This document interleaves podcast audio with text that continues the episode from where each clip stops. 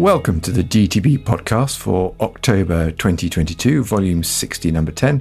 Uh, my name's David Phizackerley, and I'm DTB's deputy editor. Uh, hello, I'm James Cave, editor in chief. Uh, thank you for joining us for this podcast in which we will talk about October's DTB. Uh, but let me start this month by highlighting an issue that was brought to our attention via Twitter. Uh, James, colleagues of yours in primary care pointed out that the Care Quality Commission, and that's the body that regulates health and social care in England, um, has got a section on its website about medicines that GP practices should have available for home visits. It's called GP Mythbuster 9 Emergency Medicines for GP Practices. And it includes a list of drugs for practices to consider stocking, and as part of the inspection process, uh, GP practices should be able to provide evidence that it's risk assessed its list of emergency medicines. And this is a long way of saying, but at the bottom of that section of the CQC's website, it talks about, or it refers readers to three documents uh, Resuscitation Council's anaphylaxis guidance and two DTB articles Drugs for the Doctor's Bag, one and two. One deals with adults, the other deals with children. And the issue we picked up from Twitter was that these articles are not free to access. So, James, do you want to say a bit about what we've done in response to this and what you said on Twitter about why DTB articles aren't free? Yes, I mean, uh, uh, clearly what we've done is we've um, opened them up free access now for the next three months. So um, don't hesitate, get on and uh, download them and use them if you wish.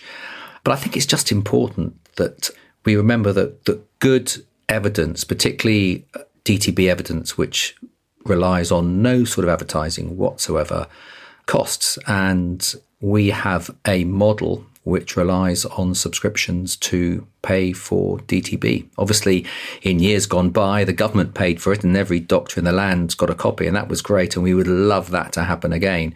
But in the meantime, I'm afraid it is a case of all or most of our product, if you like, is behind a paywall.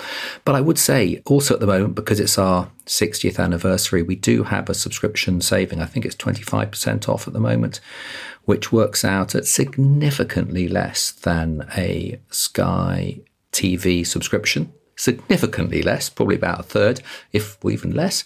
And, you know, I just think, say to you, you know, I, I think DTB is worth subscribing to. And uh, more that subscribe, the more, oddly enough, we will be able to make some articles free for others to look at from time to time.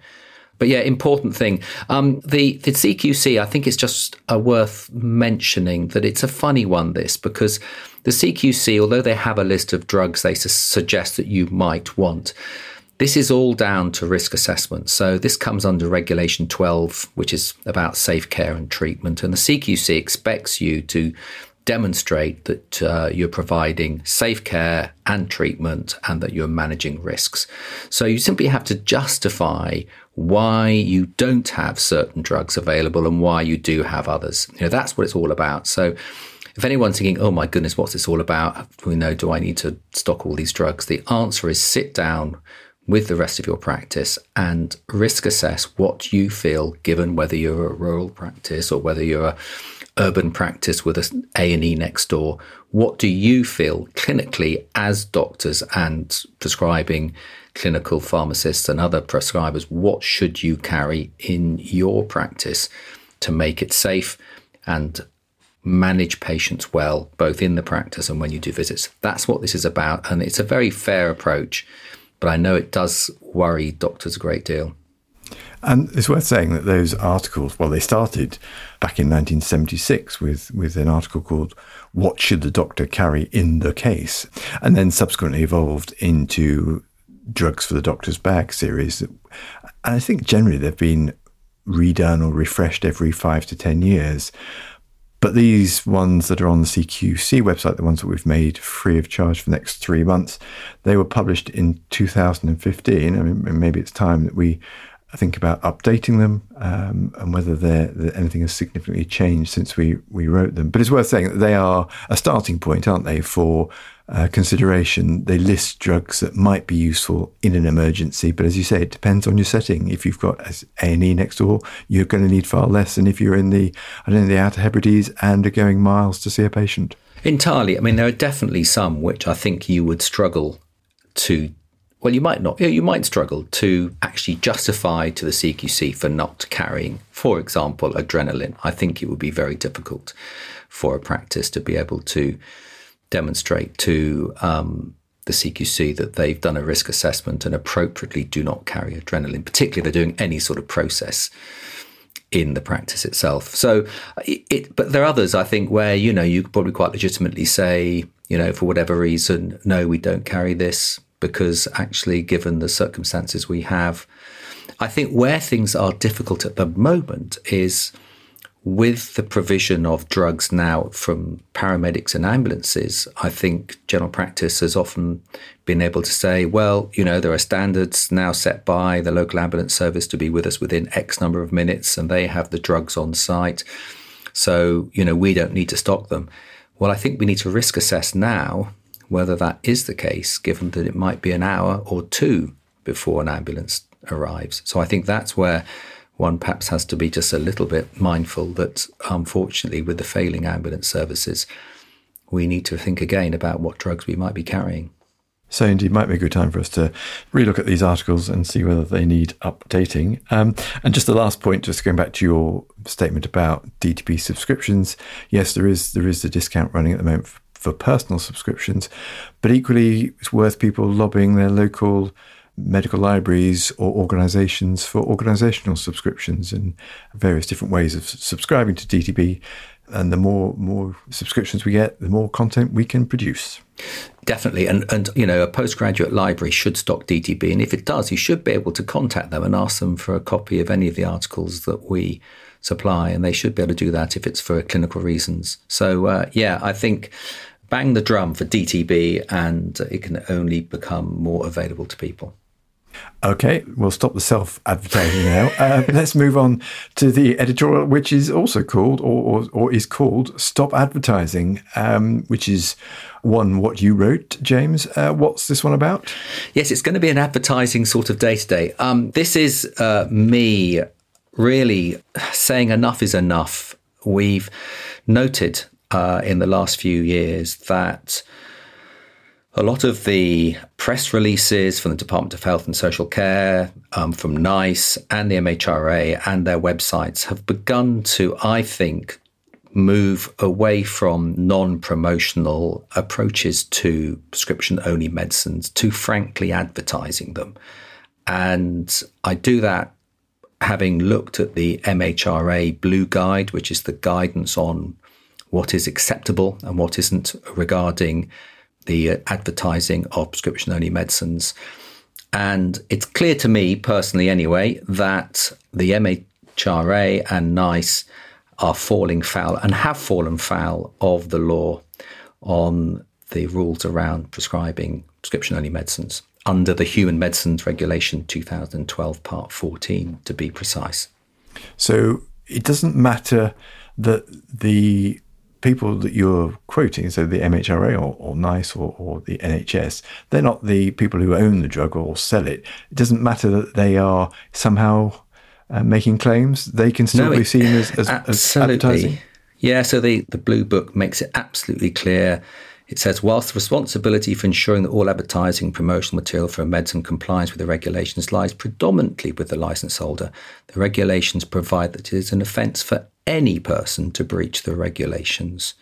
So it's very clear. Now you could say that um, you know the NICE website is is meant to be for medical clinicians only because obviously there is there is the ability for people to advertise drugs to clinicians but actually the that doesn't follow because a they haven't on their websites made that clear and b the MHRA under 4.3 quality standards of what an advertisement must be like makes it very clear that it must comply with the particulars listed in the license, the SPC.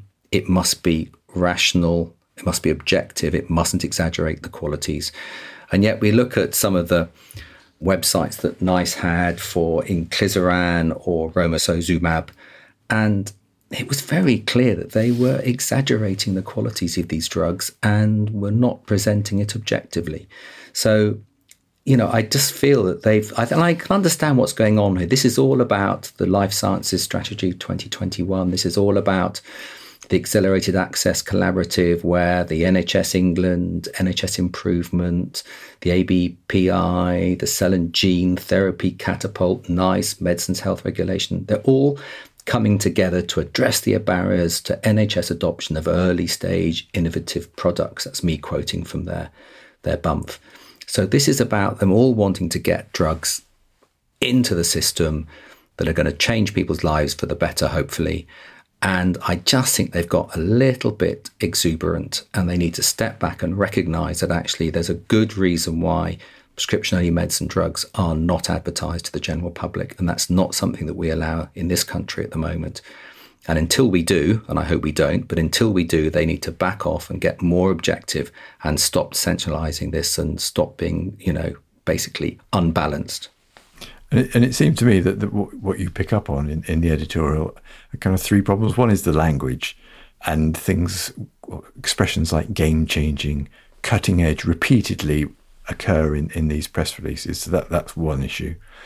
The other, as you say, was there was no balance. There was no mention of harm. So all you got was what the drug does in possibly a slightly exaggerated format, but there was nothing to say, but by the way, these drugs might cause these problems.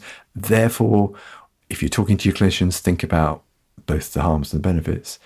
And quite often, and those of us who've got long memories and, and go back a long way will remember when we were taught about reviewing evidence was that you don't look at, at relative risk reductions, you look at that and absolute benefits. But again, these press releases well, they focus on relative risk reductions and not absolute risk reductions. So you don't know if you're talking about something that's a rare event or a very common event. So those seem to be the three things that you you or that we are railing against in this in this editorial. Um, and is that is that a fair accusation? Do you think? Absolutely right. I think this is this is the issue, and I, and you know you've you've got to be absolutely precise with prescription drugs, particularly new ones where we don't have long term data. And this is the thing that, you know, DTB has always gone on about. Remember Andrew Herxheimer saying, you know, what's the one thing we don't know about any drug when it's first licensed? And the answer is long term data. And I think it's very difficult when you have this sort of language coming out of the very top of the NHS, from the chief executive, from even the Secretary of State for Health and Social Care it's very difficult if you're a humble GP and you're being told by the system that you should be prescribing inclisiran to all your patients with high cholesterol. That puts an enormous onus on you then to say, you know, hang on a minute, I may only be a humble GP or clinical pharmacist, but actually, this drug has not yet actually stopped anyone having a heart attack, as far as we can tell from the evidence. You know, uh, how how do I get across to a patient that despite all this hype, what they've read in the papers, it's game changing, it's 300,000 people are going to have their lives saved? And actually say well, yeah, okay, but actually this drug has yet to be shown to have saved anyone's life at all. And we have no long term data on it. You know, this is big stuff. And if we're going to have proper patient decisions where we sit down with the patient and are able to give them the proper facts across the table and let them make the decision about whether they want to take this drug, then we need to make sure that we are objective.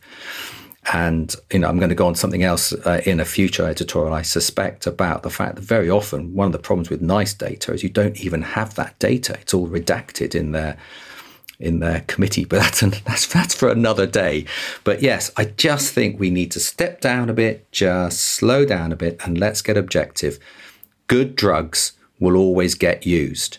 We don't have to rush this necessarily. A good drug will always find its place.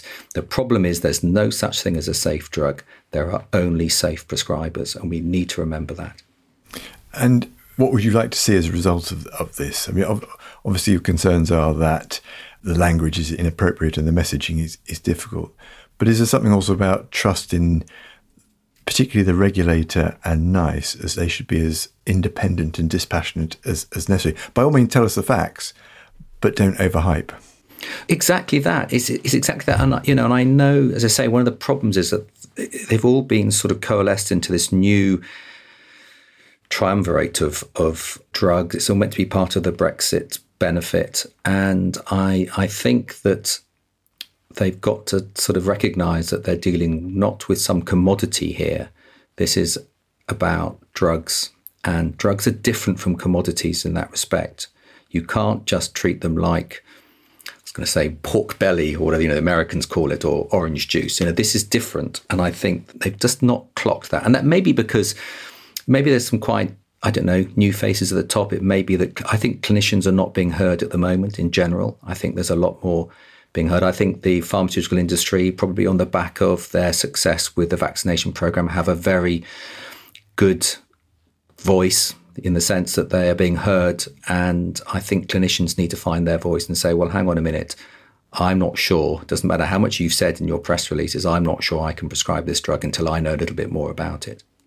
Okay, thank you for that, and we'll look forward to the next one in the series Part of, of two. James rants um, next year, perhaps. Um, okay. Yes. Well, let's let's move on to um, one of the DTB select items that we've published this month, and it looks at an article uh, on paracetamol and blood pressure. And we discussed this briefly when it first came out in an earlier podcast, and we said we'd come back to it and look at it in more depth. So, do you want to just give a bit more flesh around the bones of yes. this one? Oh, joy. Here's some good old fashioned medicine. This is um, a nice, really quite small, just crossover study published in circulation um, earlier in the year called the PATH BP trial. And it's one of those.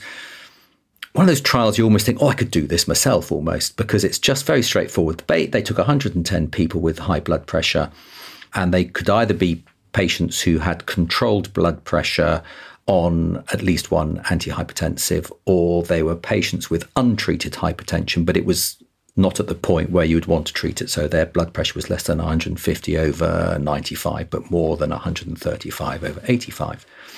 And they just double blind, placebo controlled, randomized them to four grams, sorry, one gram of paracetamol four times a day. So four grams a day, or placebo for two weeks and then they were washed out, and then they had a crossover. So the other side got the placebo, the other side got the paracetamol, and they just measured their blood pressure. And what they found was that on average, patients' blood pressure rose by 4.7 millimeters of mercury systolic whilst they were taking their paracetamol. Which is quite significant when you think that looking at something like benzoyl 2.5 milligrams, you get about a two to five milligram reduction in systolic blood pressure with that drug. So taking paracetamol is the equivalent to almost taking away one of someone's antihypertensives. So that sort of makes sense. So I think that's a very significant. And I think what was particularly interesting was that one person had to be withdrawn from the study because they developed a blood pressure of 185 over 76 after 14 days on paracetamol. So they had a significantly elevated blood pressure, which returned to normal after treatment. Now, that's one person in 110 people. So, using the rule of three, that could mean that one in 300 people who take paracetamol regularly have got high blood pressure because of the paracetamol. So, that's a thought for us out in clinical world. You know, if you've got patients who are taking paracetamol long term who have hypertension, do we need to ask ourselves, could it be the paracetamol? And has there been uh, an official response to this? Obviously, this paper's been published. The regulators or anyone responded to it?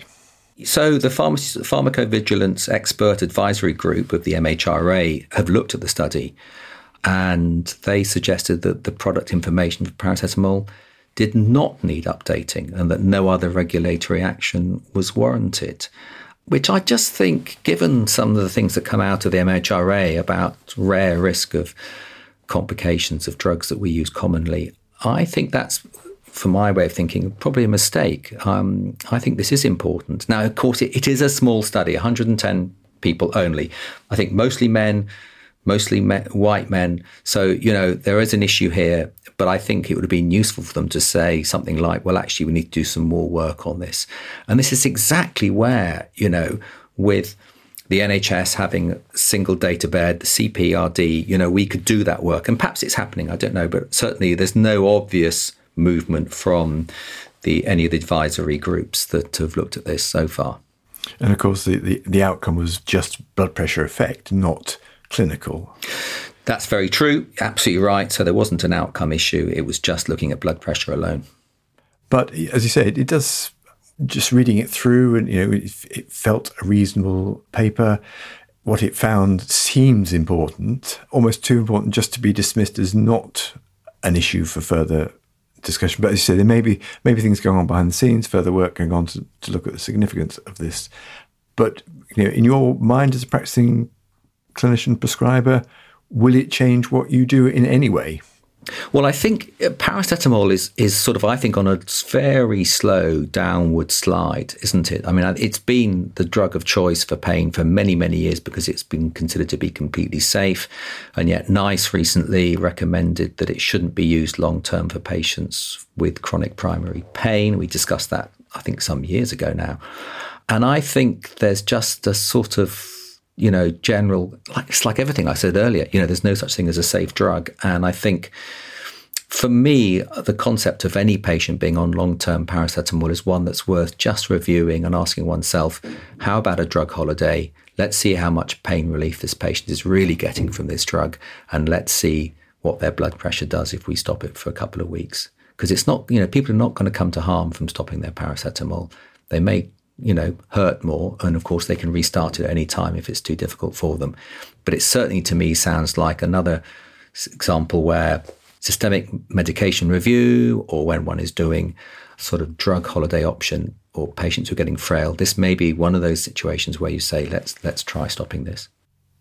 Okay, thank you very much. Let's watch this space and see if any more appears around paracetamol and blood pressure.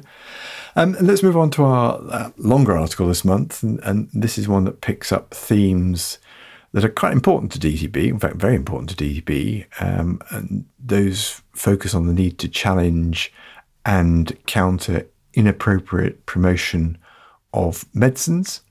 Um, and we've done a bit of this in, in an editorial this month, talking about medicines perhaps in, inappropriately through official um, government channels.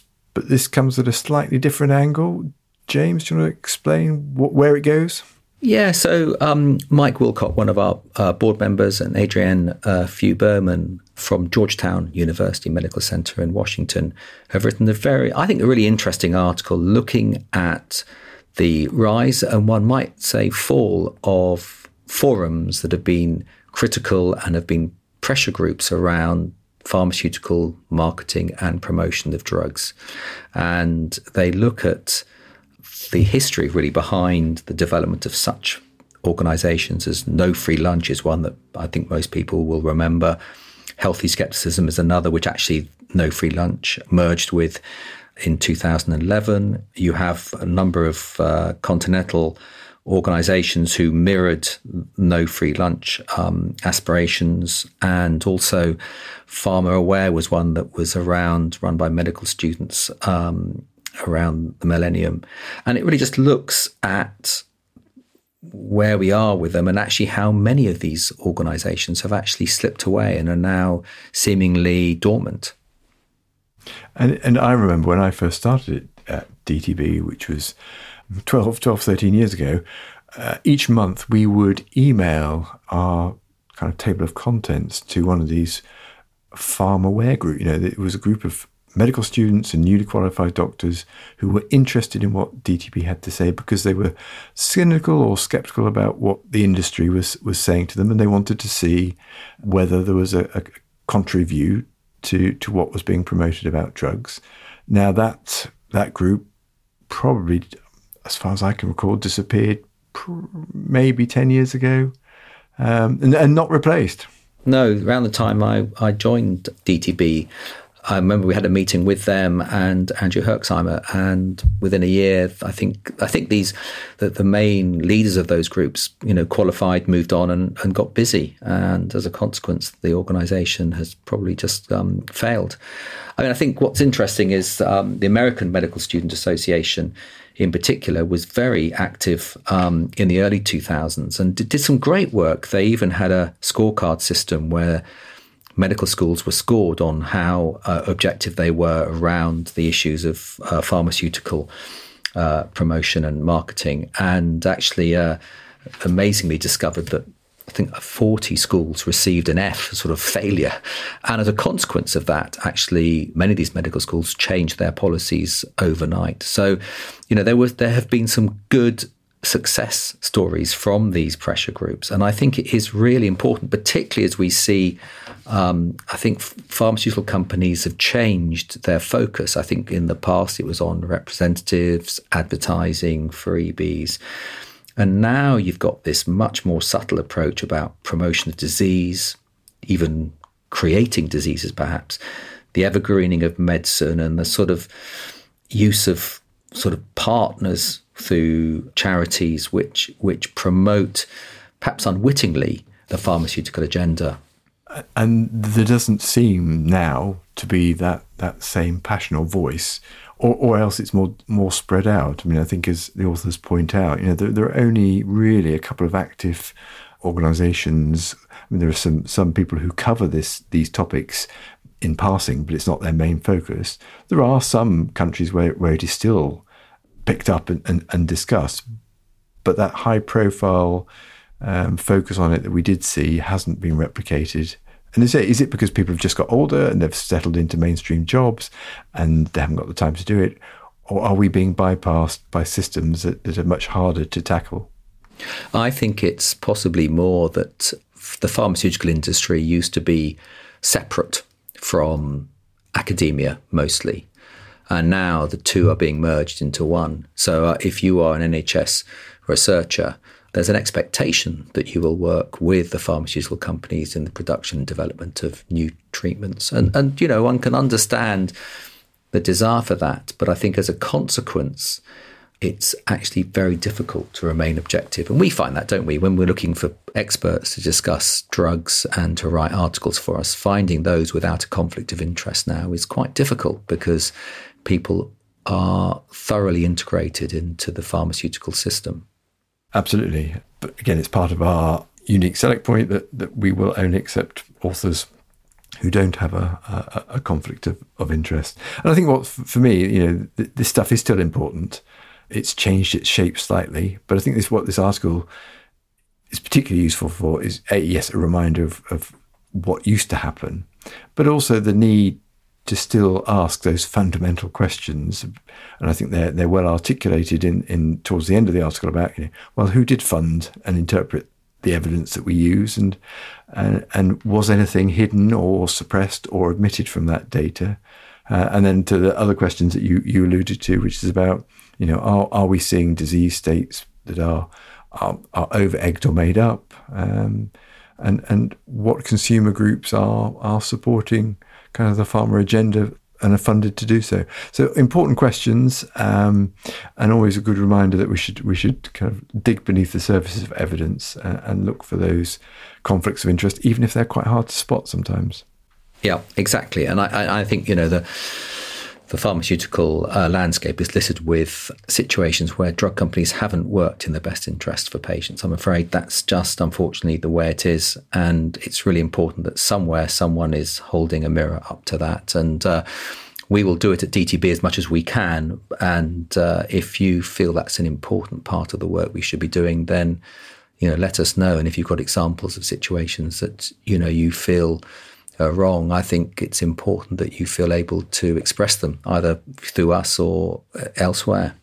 And you know, this is not about being anti-pharma and saying we don't don't welcome innovation and drugs that are are clearly have a benefit for patients. But it is about saying let's make the process as, as open, upfront, and transparent as possible, so that that you know, there are no no secrets hidden that that, that emerge later to undermine people's confidence.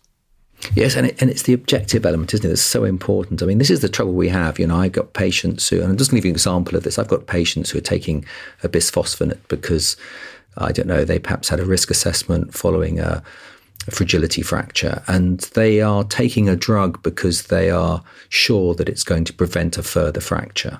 You know, that's how they see it. I'm not going to have a fracture now because I'm taking this drug. And yet, if you look at the evidence, what we're talking about is that one in 90 odd people who take your drug for the next five years will have a fracture prevented. But the other 89 of you are not going to get any difference, you know, not any benefit from it. You know, and I think a lot of patients don't clock that. They're taking all these drugs, they're antihypertensives, particularly, let's look, you know, particularly around diabetes, taking four or five drugs for their diabetes. And yes, they're beneficial, but we could do so much better if they understood actually the balance between lifestyle and these drugs. And I just think we need to get that balance right and get the objectivity back in. And perhaps, you know, patient decision approach, which of course what we've been talking about um, a little while ago is an important way forward. This we need to work with patients, and we as clinicians, and this is the difficult bit, but we as clinicians need to really truly understand the absolute risk reduction that we're getting from these medications, so that we can express those to patients in a way that we can both understand and make a proper decision on. So there you go. In a very neat way, we've come full circle back to the editorial uh, and highlighted the importance of both good information, objective information, but complete information for, for patients. So couldn't have planned it better. Okay, right. You can find all our articles on our website at dtb.bmj.com. And if you want to, you can also find all our old podcasts. They're also available. Uh, just click the podcast button at the top of the homepage and you can go back years and listen to us wittering on. Um, we're always pleased to receive comments on any of our content, be it the print issue, the online articles, or the podcasts. And you can let us know what you think. We're equally happy with brickbats or bouquets. Uh, just email us at dtb at bmj.com. And if you want to get involved with DTB, let us know. Suggest topics, be a peer reviewer, or even help us write an article. Again, same address, dtb at bmj.com. Uh, thank you for listening and hope you'll be able to join us next month for November's podcast.